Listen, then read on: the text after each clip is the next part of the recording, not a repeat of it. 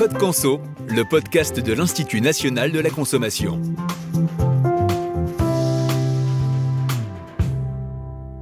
Bienvenue dans Code Conso, le podcast de l'Institut national de la consommation.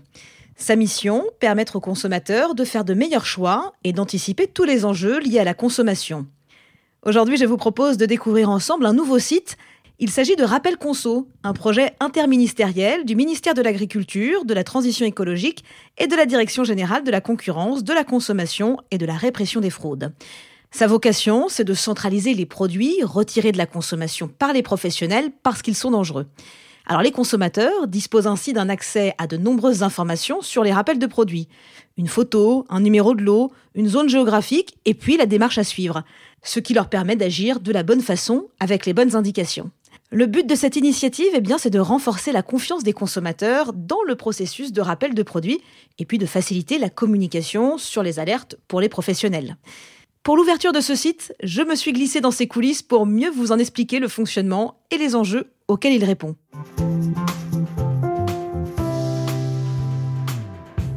Pour me guider dans cette visite, Romain Roussel, directeur de cabinet de la DGCCRF, et Charlotte Grastiller, chef de la mission des urgences sanitaires à la Direction générale de l'alimentation.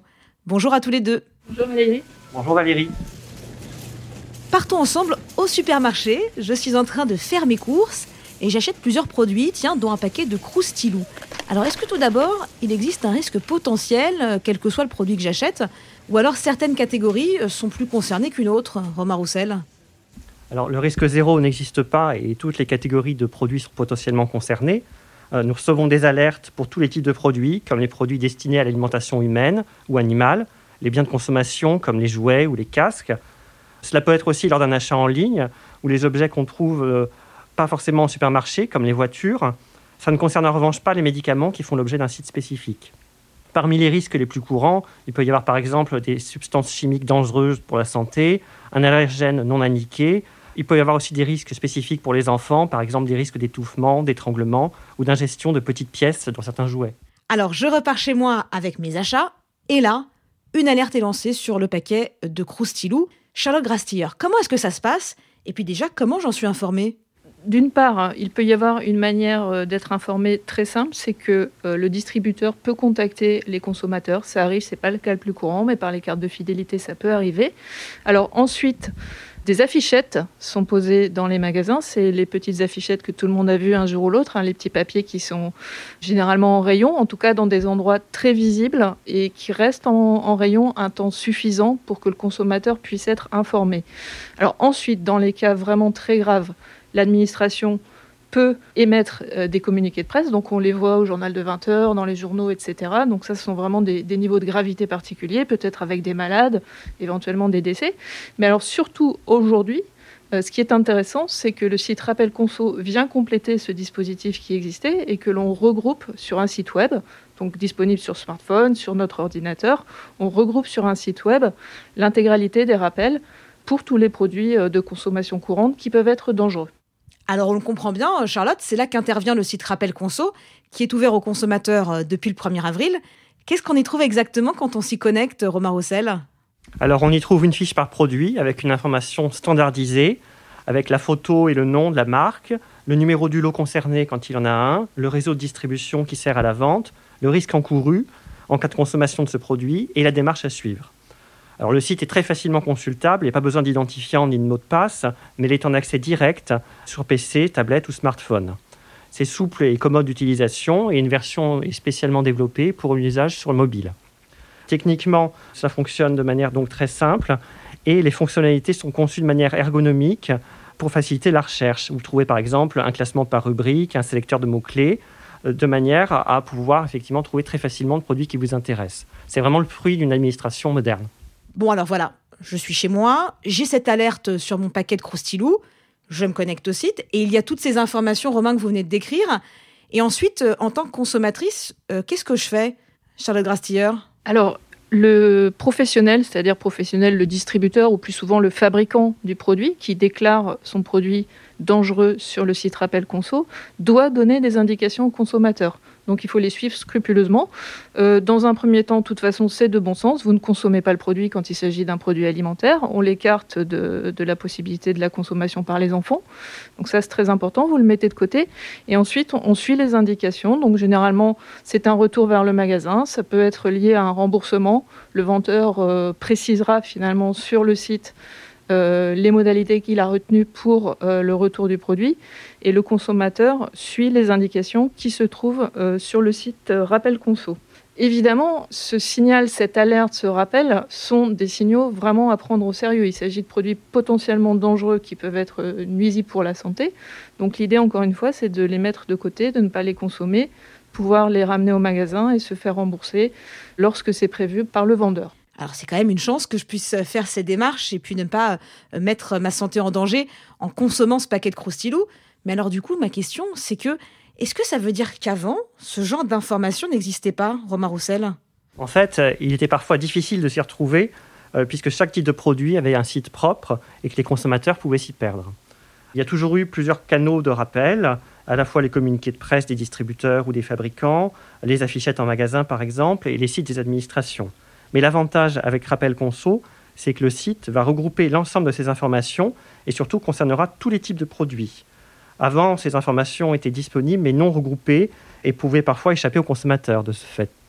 Avec le site, on ne se désengage pas, bien au contraire. On va continuer de relayer les alertes les plus grandes, comme par exemple les produits contaminés à l'oxyde d'éthylène. Mais en fait, pour les alertes les plus graves, on maintient vraiment ces messages d'alerte sur les sites de certaines directions d'administration, des mentions pour que les gens puissent effectivement avoir toutes les informations nécessaires. Ce sera vraiment concentré sur les principales alertes. Alors il y a un regroupement hein, de toutes ces informations sur des produits euh, potentiellement dangereux. Est-ce que c'est pour que les consommateurs euh, aient plus confiance? Est-ce que Rappel Conso, finalement, on peut dire que c'était une nécessité? Alors il est vraiment important de renforcer la confiance des consommateurs. À l'époque des réseaux sociaux, les gens ont plein d'informations et via beaucoup de canaux, mais ne sont pas toujours sûrs de leur fiabilité. C'est pourquoi, avec Rappel Conso, c'est désormais vérifié et mis à disposition par les professionnels. Oui, tout à fait. On renforce finalement la confiance par le renforcement de la transparence. Le site met à disposition des informations qui étaient peut-être insuffisamment faciles d'accès pour les consommateurs, donc vraiment un renforcement de la transparence. Mais finalement, on n'est pas dans une nouveauté absolue non plus. Il ne faut pas se dire qu'avant rien ne se faisait ou qu'il n'y aurait pas eu de rappel antérieurement. Les, les rappels, c'est vraiment entré dans les mœurs. Les consommateurs les connaissent. Euh, les professionnels aussi, bien sûr, hein, les fabricants, les vendeurs de produits. Euh, la question, c'était de regrouper cette information, de multiplier finalement sa diffusion pour être sûr que tout le monde soit touché en cas de problème sur un produit. Mon paquet de croustillo euh, était sur le site. C'est grâce à ça que j'ai pu voir le rappel de ce produit. Mais alors, est-ce que c'est le cas pour tous les produits que les consommateurs achètent? D'ailleurs, est-ce que les industriels vont jouer le jeu en se connectant et en entrant leurs produits dangereux? Et euh, est-ce qu'ils sont obligés de le faire? J'imagine qu'ils ont quand même une carte à jouer là-dedans. Oui, tout à fait. Les professionnels sont obligés de déclarer les rappels dès qu'ils en ont connaissance. Les rappels des produits de consommation sont renseignés par eux sur la version pro du site. Les producteurs ou distributeurs des biens concernés remplissent les fiches de rappel et ensuite il y a une vraie validation de l'administration pour voir que la fiche est bien renseignée, que la photo est visible et que le rappel est bien décrit. Ensuite, la fiche est rendue accessible au grand public sur Rappel Conso. Attention, ça ne modifie pas leurs obligations d'engager les actions nécessaires pour le consommateur et d'en informer les autorités compétentes avant même la déclaration sur le site Rappel Conso. Toute la sécurité du produit mis sur le marché euh, et toute la responsabilité qui est liée à cette sécurité aux problèmes liés à la sécurité relève du vendeur ou du fabricant. Donc euh, du on dit le responsable de la mise sur le marché est responsable de la sécurité. Bon bah voilà, rappel conso, on peut le dire, hein, c'est un véritable outil pour bien consommer et agir avec les bonnes informations. Est-ce que vous avez un dernier conseil pour les consommateurs qui nous écoutent Romain Roussel? Oui, tout simplement, abonnez-vous à Rappel Conso. Un flux RSS vous permet de suivre très facilement les alertes concernant les produits qui vous intéressent le plus.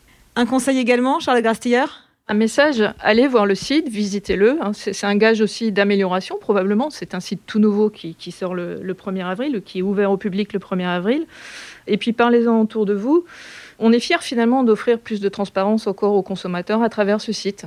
Eh bien, merci beaucoup Romain Roussel et Charlotte Grastilleur de m'avoir répondu et puis surtout euh, de m'avoir guidé pour le lancement euh, de ce site qui est ouvert au public depuis le 1er avril. Il est le fruit, je le rappelle, d'une concertation par trois ministères, le ministère de l'économie, des finances et de la relance, le ministère de l'agriculture et de l'alimentation et le ministère de la transition écologique.